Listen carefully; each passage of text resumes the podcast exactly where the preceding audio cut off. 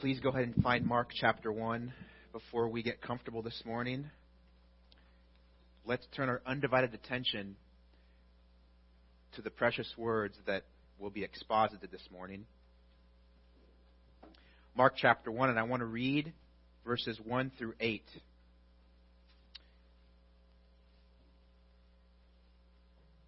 The Gospel of Mark, verses, chapter 1, verses 1 to 8 the beginning of the gospel of Jesus Christ, the Son of God. As it is written in Isaiah the prophet, Behold, I send my messenger ahead of you, who will prepare your way. The voice of the one crying in the wilderness, Make ready the way of the Lord, make his path straight. John the Baptist appeared in the wilderness, preaching a baptism of repentance for the forgiveness of sins and all the country of Judea was going out to him, and all the people of Jerusalem. And they were being baptized by him in the Jordan River, confessing their sins. John was clothed in camel, with camel's hair and wore a leather belt around his waist. And his diet was locusts and wild honey. And he was preaching and saying, After me, one is coming who is mightier than I, and I am not fit to stoop down and untie the thong of his sandals. I baptized you with water, but he will baptize you with the Holy Spirit. Please be seated. The title of the message today is The Greatest Man Ever Born, Part 2. Last week, I preached The Greatest Man Ever Born, Part 1. And to review, we saw how Mark chapter 1 verse 1 set the stage for the rest of the gospel account. Chapter 1 verse 2 through chapter 16 is all about the euangelion of Jesus, the good news, the gospel. What we see in chapter 1 verses 2 to 8 is where the gospel story begins. It begins before Jesus even arrives on the scene. It begins with a rustic man named John the Baptizer, also known as the forerunner of the Messiah. Jesus himself called John the Baptist the greatest man born of woman. Because after 400 years of deafening silence, commonly referred to as the intertestamental period, where there was no true prophet speaking for Yahweh, he served as the last Old Testament prophet and bore direct witness to the Christ in the day of Christ. That's why he is the greatest. He was the shining testimony that pointed people to the long awaited promised Savior for those he came to save. He was the greatest, therefore. And so, as the Spirit of God would have it, this is where the Gospel of Mark begins. It starts with the prophetic prophetic voice of John the Baptist in the wilderness, preparing the way for the coming of the Lord. The Gospel of Mark does not begin with the birth of Christ as Matthew and Luke does, and it does not begin with Christ in eternity past as the Gospel of John does. Rather, Mark alone begins with a preacher known by the world as John the Baptist. And as we pick up where we left off last Lord's Day, if you weren't here last Lord's Day, I'd encourage you to go back and listen to that message because I talked about the theme and the author and the purpose and the audience of, of Mark. And so I think that's found, foundational as we begin this several month long series in Mark. Today, we are going to unpack verses 5 to 8 and consider the three remaining aspects of John's life. The first two was John's calling and ministry, which we considered last week. This morning, we're going to consider John's impact, John's consecration, and John's humility. And again, the proposition is the same as last week. By learning these aspects of John the Baptizer's life, we can gain a good example for us to follow today. we all need good examples, don't we? Little children follow examples. And guess what? The Bible calls you a little child. We're still little children spiritually, and we need examples. And so I think John the Baptizer is a prime example for all of us. There is a, there is a feast of spiritual food to be harvested here as we learn the implications of John's calling, ministry, impact, consecration, and humility. Due to John's powerful preaching ministry, he began to draw a crowd, a large crowd. And that leads us to the third aspect of his life. That's John's impact in verse 5. John's impact is in verse 5. And I want you to please note, as we consider this aspect, what the effect of true, biblical, passionate preaching is. Look at verse 5. And all the country of Judea was going out to him, and all the people of Jerusalem. That is to say, to summarize, that large numbers of people were coming from all over the map to a remote area to hear an open air sermon. They were drawn by his bold conviction and fearless proclamation of the gospel, because no doubt they were weary of a dead ritualism. And they were curious to hear what this eccentric open air preacher had to say. Notice the key word here all. It's repeated twice. All of Judea and Jerusalem came. Now, this doesn't mean that every single person or inhabitant of that region abandoned their homes and went out to the wilderness. But it does clearly indicate that a sizable group had flocked out into the wild to hear some good old Baptist preaching. Amen, Baptists? And so this vast continual stream of men and women were coming from the territory of Judea, which, listen, is the southernmost division of first century Israel, with Samaria and Galilee to the north. It included the city of Jerusalem, in other words, the city of David, and extended from the Mediterranean Sea to the west to the Jordan River in the east, and from Bethel in the north, and to Beersheba in the south. You guys got that? That's okay. I don't expect you to. But the point of me telling you those geographical statements or facts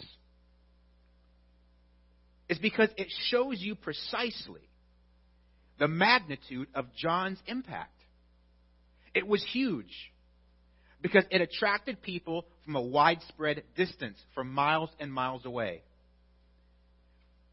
It would be like saying, Aaron Stogner appeared in the wilderness of the Snoqualmie Valley, preaching a baptism of repentance for the forgiveness of sins. All of the country of King County was going out to him, and all the people of Seattle, and they were being baptized by him in the icy Tolt River. Now, if people from all over King County came to hear Pastor Stogner's preaching, you'd say, wow, look at the impact he's having. Right? John's impact was just like that. People from miles and miles and miles away were coming to be baptized in a muddy river and hear the preaching of a strange, hairy Baptist preacher. So John's impact was not merely numerical, though, okay? And thank God that we have this because, or else we'd be tempted to think that large crowds are indicative of the faithfulness and accuracy of a man's preaching. But guess what? It's not. The greater impact he had was spiritual. It goes on to say, Mark says, and they were being baptized by him in the Jordan River, confessing their sins. Again, they were being dipped, submerged, not sprinkled, under the water. And here in verse 5, we see an additional responsibility of the sinner and the natural response to the regenerative, regenerative work of the Spirit, which we'll get to in a second. By the way, that's why I chose that wonderful hymn, And Can It Be, this morning. Thine eye diffused a quickening ray, and the dungeon became flame with light. Amen. That is a doctrinal statement that all of us were bound, dumb, dead, and blind, but suddenly your eye diffused a quickening ray and you were able to see. That is God's sovereign grace in the work of a dead sinner. And so, Mark the evangelist says that all these people were coming to be dunked, but they were confessing their sins. Friends, that's why we're credo Baptists. Baptism involves the confessing of sin. And a baby, and even a child, cannot understand the significance of this. But you're about to. Confessing sins. It comes from the Greek compound verb homo, the same, legeo, to say. So it means to say the same as. Confession to God involves concurring with God in his verdict. So when you confess your sin to God, which I hope you have, and you do it ongoingly, what you're doing is this. You're saying the same thing God says about your sin, and you are assenting to its just penalty. You're saying that my sin is lawless, evil, and wrong, and because of that, I acknowledge that I deserve to be punished. That's what the Jews were getting. That's what they were doing. They were getting dunked, and they were saying the same thing that God says about their sin. They agreed with God that they had broken his law and needed to be forgiven and saved from death. Now, do you understand what that means for you, my fellow sojourners? We all know the famous verse written by John, the apostle of love, right? If we homolegeo, confess our sin, same word that Mark used in chapter 1, verse 5. If we say the same thing God says about our sin, then he is faithful and just to forgive us. It's a condition. If, then. So when you confess your sin in prayer, for it to be godly and genuine, it must be more than God, I made a mistake. I messed up. I really did it this time. That's not it. It must involve an agreement with God that the sin you commit is rebellion, lawlessness, and criminal. Like a loving father who disciples his children. Our Heavenly Father expects us to obey, to live right, to love what is good, and to hate what is evil. And when we fail, there is forgiveness. But that forgiveness is conditional upon your willingness to say the same thing God says about your sin. Now, that was the spiritual impact of John's preaching. And I pray that's the kind of preaching, that's the kind of impact the preaching you listen to has on you. Whether it's here, the preaching you hear from this pulpit, or the preaching you listen to on your podcasts or whatever else. The elders of this church pray every Sunday in my office that through our preaching you will deny yourself more and more and not look to yourself or man made philosophy. I pray that through our preaching you may repent more and more and not harden your heart to the plain explanation of Scripture. I pray that through our preaching, you will learn to confess, say the same thing about that God says about your sin more and more, and not develop a seared conscience. and pattern of minimizing your sin. Brothers and sisters, that's going to be a daily battle. Because Monday through Saturday, you're being told the opposite. Right? It's not a big deal. That's not how I see it. I don't believe that. That's your opinion. We're inundated with that Monday through Saturday. And so I must remind you, because I love you, that there is a need for regular, ongoing confession as part of your daily walk with Christ as we seek to become sanctified. We know our church is having the right impact when we see interest, right? We want our church to grow numerically. I want people to show up. I want us to get big enough to where we can really do more ministry and spend more time together on those things. But more importantly, I promise to you that the spiritual impact far supersedes any number. As long as our church, no matter how big or small it is, is showing evidence of continual and maybe even increasing confession of sin, I think we're on the right track. Amen? The fourth aspect of John's life that we learn from, from him is in verse 6. John's consecration. John's consecration. Verse 6 is all about John the Baptist's commitment to personal holiness. It says in verse 6 that he was clothed with camel's hair and wore a leather belt around his waist, and his diet was locusts and honey, wild honey. John wore a hairy garment made of camel's hair, girded around his waist by a rough leather belt, and this would have designated him as a prophet. In other words, his clothing set him apart as a messenger of God, whom had to be a reflection of the self denial that was central to the message of repentance.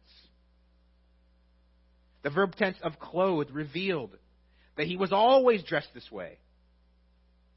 He was always dressed in camel's hair and leather, not merely when he was preaching, which indicates that John's ministry was not a nine to five job. He did not see himself as a farmer, for instance, one minute, and then a preacher the next.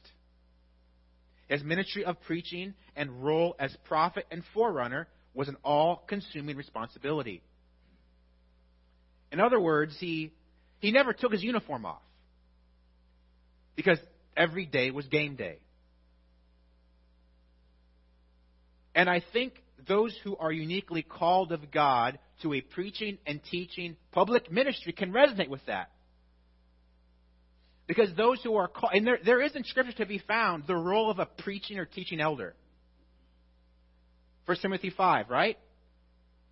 Elders are worthy of double honor, especially those who labor in the work of teaching. There's a distinction there. And so, those men whom God calls to have a unique preaching public ministry can resonate with the fact that our ministry is not a nine to five job. Day in and day out, I am consumed with the next message. When I go into Starbucks, which is usually Monday through Friday in the morning to get coffee, I'm consumed with people that I haven't seen in a long time. I'm consumed with the possibility of running into somebody who left our church, probably. And I'm consumed with the hope that I may get an opportunity to evangelize or invite someone to church. No, honestly, it's okay. How many of you feel the exact same way? It's not a trick question. Very few, right? But the one set aside, set apart, consecrated to preach the word is unique. So, in a similar way, that's, that's how John viewed himself. He didn't take off his camel's hair and leather and put on his tunic and go back to his literal sheep. This is his livelihood. This is what he did day in and day out. But not only did his strange apparel provide a visible and perpetual reminder of his consecration, so did his nutrition. Verse 5 goes on to say that John's diet included locusts, which under the Mosaic law was permitted for Israelites to eat according to Leviticus 11:22. These locusts provided a good source of protein and could be prepared in a variety of ways. Once the wings and legs were removed, the body could be roasted, broiled, boiled, seared, dried, and listen to this, even ground up for bread. Does this sound delicious? No? We shouldn't serve locust bread on Sunday mornings? Now, this simple diet also sent a message. It wasn't just because John liked it. It wasn't, because it was, it was a preference. I'm sure there were plenty of days where he wished he could have had a steak or something, right? But Mark recorded this tidbit of information because it sent a message. It spoke to John's simplicity, the simplicity of his message. The main thrust of his preaching was simple and basic because it was singular. And so he had a singular diet. He only ate locust and honey, and he only preached a baptism of repentance. But apparently, John was allowed to have a little pleasure in life through the tasty consumption of a gooey dessert wild honey. It was available for John to eat, which provided a sweet counterpart to the locusts. More could be said about that, but I won't bore you. But the point is this John's simple diet was in keeping with his status as a lifelong Nazarite. You guys ever heard of that before? You guys know what a Nazarite is? Anybody? Well, the word Nazarite comes from the Hebrew word Nazir, which means to be consecrated. So a man or woman who desired to dedicate themselves to God completely could take a Nazarite vow. This special vow had five features, one of which had a specific dietary requirement.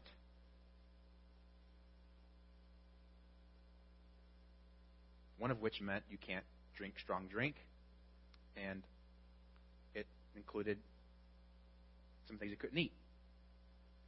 And so John's diet was a reflection of his commitment to the vow of holiness that was center in his ministry. Now, here's what we can learn from that aspect of John's life. The pleasures and pursuits of this world can be stumbling blocks that keep people from rejecting their sin and turning to God. Let me read that one more time. Here's what we learn from John's consecration. The pleasures and pursuits of this world can be stumbling blocks to people from rejecting their sin and turning to God. Now, let me elaborate. Not only was John obviously not concerned with the cultural, refined, sophisticated appearance of the Sadducees and Pharisees, his way of life, in and of themselves, in and of itself, was a rebuke to those who, who indulge in pomp and circumstance of their privileged positions. So it confronted the religious elite. By claiming to be a prophet and not wearing those fancy garbs, it sent a message of rebuke. But it also confronted the common people too. It confronted those who admired the worldly advantage, advantages of their well to do leaders. Now, as a former Catholic, I get this. I remember standing before a Roman Catholic priest at a quote unquote altar and being mesmerized by the intricacy of his vestments and robe. It was astonishing. And though John did not call people to dress like himself or eat like he ate, praise the Lord, it did serve as a dramatic reminder that the things of this world, though sometimes not inherently sinful, they played no part in gospel ministry. Now, again, those of you who know me well know that I'm a student of the Reformation, right? I am a student of the Reformation. And one of the reasons why is because not only did the movement or a study of the movement explain our spiritual heritage, learning about the Reformation also explains why we do some of the things we do. For instance, have you ever thought about why in the Protestant culture, particularly Baptist or non denominational,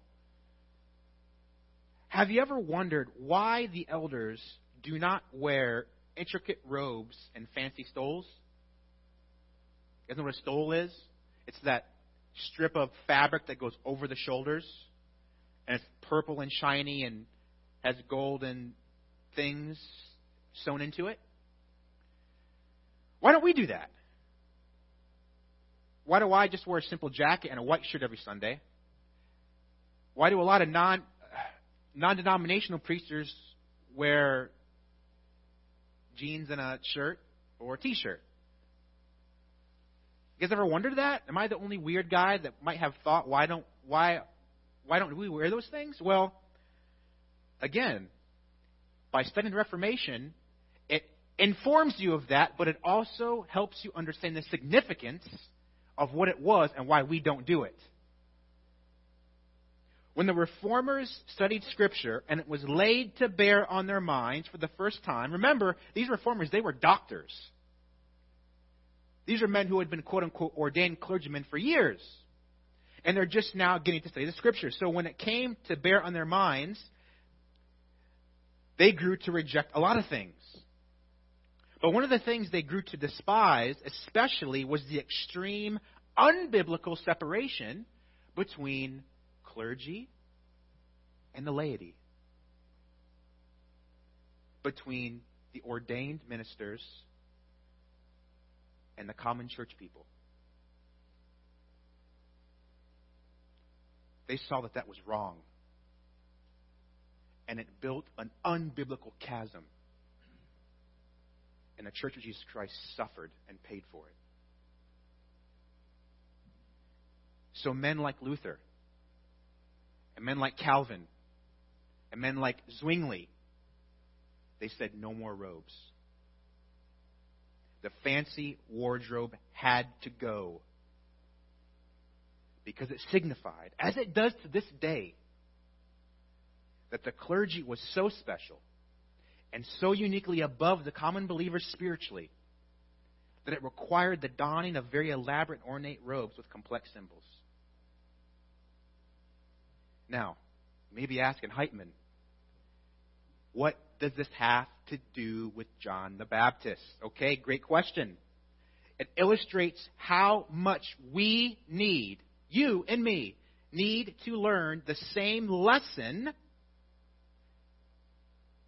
that John the Baptist is giving us. We're learning that because we are called set apart, we are a chosen priesthood. Amen? We have been set apart, not just the priest, to do ministry, to teach, to serve the Lord, and to be ambassadors. Just like the church in the medieval age reverted back to what John was teaching or implying. Don't be foolish to think that we cannot revert back to synchronizing worldly attraction with biblical doctrine. Just as much as the flashy and worldly robes had absolutely no place in the church in the 16th century, visual representations that are unholy and unbiblical must not be a part of our ministry. And that does not simply apply to the way we dress or the way the elders dress. It has to do with anything that's worldly. That's why SVBC, as long as I'm the pastor, will never stoop down to thinking that programs and carnivals will produce genuine long term growth. That's why we must stick to what the Bible explicitly says we should be doing and not concern ourselves with the same things as the world does. Amen. So, you see what we learned from John's consecration? You see how much we can get out of that verse that so many of us have read but just kind of glossed over? Verse 6 teaches us that worldly attraction, worldly beauty, and worldly items, worldly dress has nothing to do with genuine biblical gospel ministry. I hope I'm being clear. That's the takeaway we get from John's consecration. The fifth and final aspect of John's life that we can learn from is his humility. If you think these the previous two aspects were somewhat shocking, this is going to blow your mind. At the end of this at the end of this series, we fittingly end with this aspect of John's life. Because it's this aspect of John's life that we see his heart we see John's heart being manifested here. And we know that Yahweh looks at the heart, right? So let's let's let's let's peer into John the Baptist's heart here. In verse 7, and he was preaching and saying. Now pause for a minute. What follows in the next in this verse, 7 and 8, is the Reader's Digest version of John's ministry. He didn't just stand knee deep in the river like a broken record, repeating himself over and over again. Mark here wrote down the main gist, or the condensed version, compressed version of his preaching, which again was, as the forerunner of Christ, to point sinners to the one who could save them from the penalty of their sin.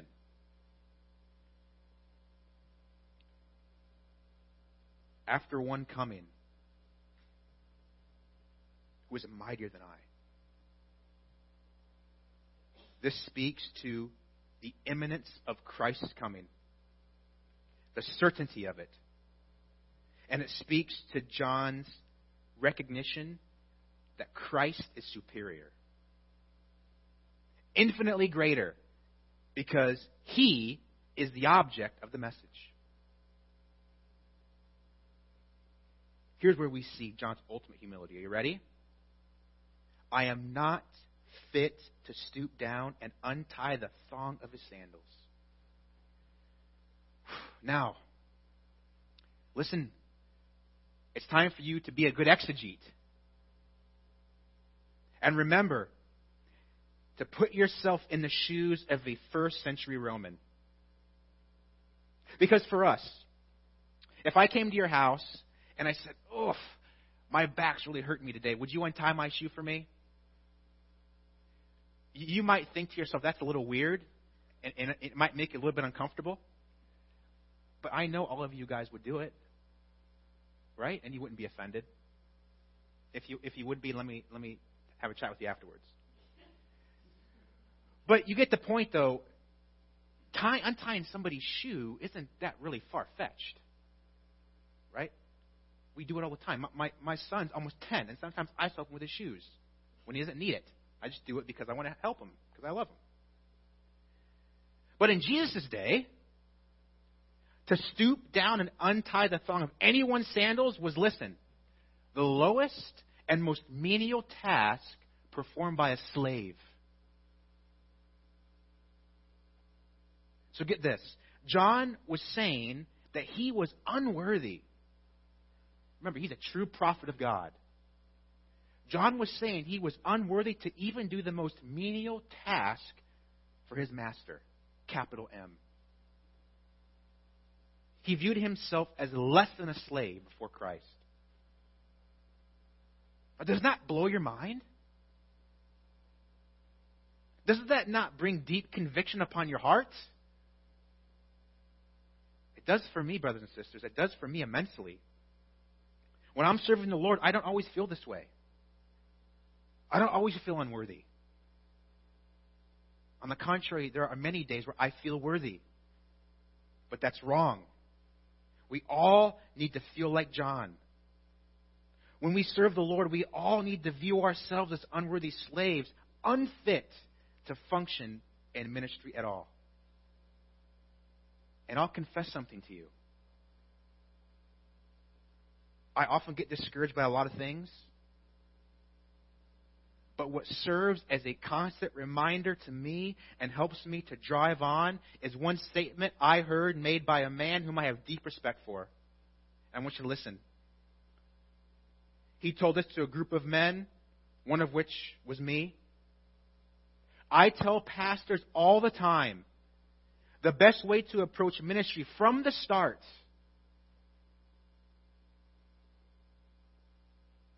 is from the fact that you deserve absolutely nothing. And whatever you get is a mercy.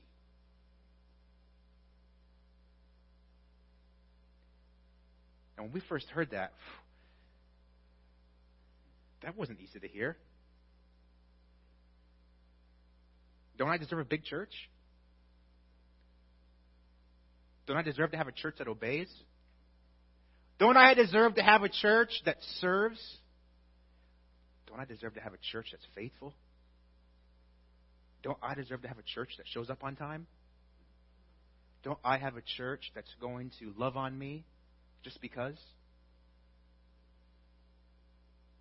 The answer is no. I deserve none of that. And that's biblical and true. Because that's how even the Apostle Paul viewed himself. 2 Corinthians 4, verse 1. He says, Therefore, having this ministry by the mercy of God, we do not lose heart. Now, isn't this so countercultural? Not only does the culture train wannabe pastors that they deserve so much out of their ministry, but I'm sorry to say that the culture trains you to think similarly. The culture trains you to say, I deserve that position.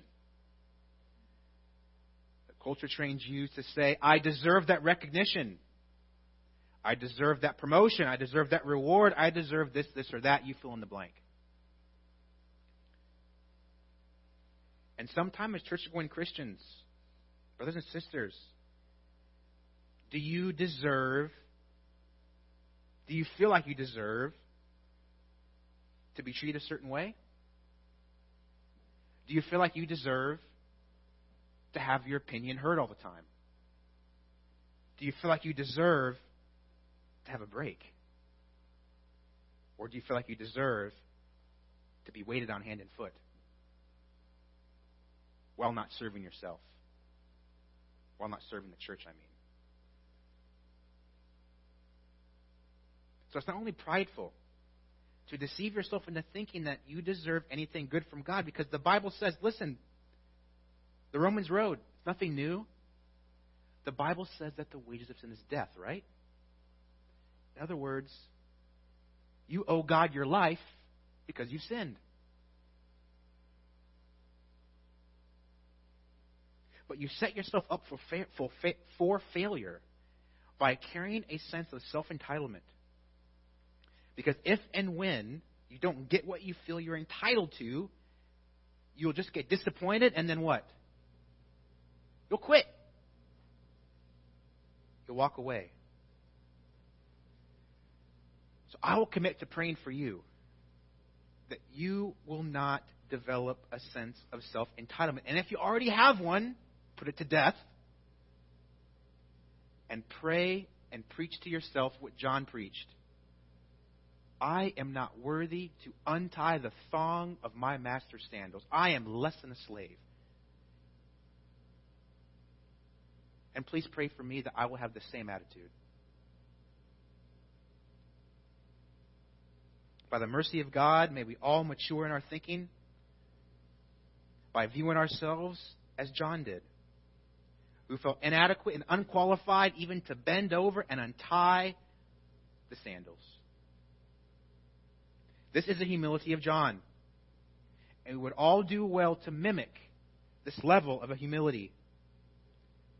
But it's even going to get even more amazing here.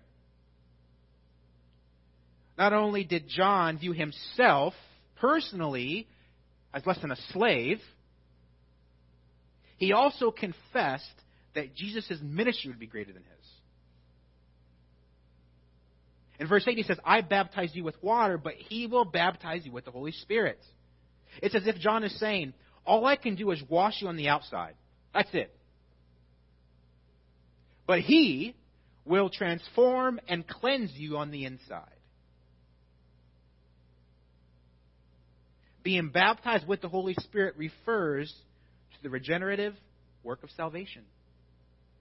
It is not, listen, it is not a reference to an ecstatic post conversion experience, as some of our charismatic friends might claim. Rather, the baptism of the Holy Spirit is the washing of regeneration and renewing of the Holy Spirit that occurs at the moment of salvation. Titus 3, verses 5 and 6. Paul said to Titus, But when the goodness and loving kindness of our God, our Savior, appeared, he saved us, not because of works done in righteousness. We know that one, right? But according to his own mercy, listen, by the washing of regeneration and renewal of the Holy Spirit, whom he poured out on us richly through Jesus Christ our Savior. So, this baptism of the Holy Spirit, this regeneration, this renewal of the Spirit, this is the purification of the new covenant, which is the transformation of the heart. John couldn't do that. I can't do that. Regeneration is the work of God, apart from any human work, right? And John is saying, listen, that is far more significant. That is infinitely greater than what I'm doing. Now, again, think of the, the humility that it took to say that. There were hundreds, maybe even thousands of people coming from all over the region to hear him. They were lining up in droves to get dunked. And in fact, they had to ask him, Are you the Christ? And even as a sinful man, God gave him the humility to say, No. He is going to baptize you with the Holy Spirit, for that is far greater. Now, John's statement regarding this work of the Holy Spirit, it would have thrilled repentant Jews. It would have thrilled the educated Jews because they would have been knowledgeable of the Old Testament prophecies, such as Joel 2:28, which says, "I pour out my spirit on all mankind." That's a promise. And maybe a passage you're more familiar with is Ezekiel. Ezekiel 36, verses 25 to 27. This is an illustration of regeneration process. Ezekiel prophesied, I will sprinkle clean water on you, and you will be clean. I will cleanse you from your filthiness and from all your idols. Moreover, I will give you a new heart and put a new spirit within you. I will remove the heart of stone from your flesh and give you a heart of flesh. I will put my spirit within you and cause you to walk in my statutes. So you see, this is the promise of the baptism of the Holy Spirit John was preaching about. And that day, the hearts of the believing men would be immersed in the very power of God himself. And what John is saying is that this supernatural power distinguished his ministry from the king.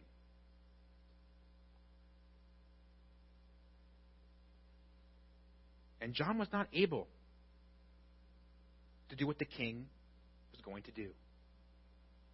And he made that clear. He admitted his limitations and he gave glory to Christ. He humbly confessed that regeneration is something only God can do. Christ was going to come and baptize sinners in the saving power of the Spirit's work. And John was only there to function as a herald to tell people about that. So we see very clearly in verses 7 and 8 how humble John was.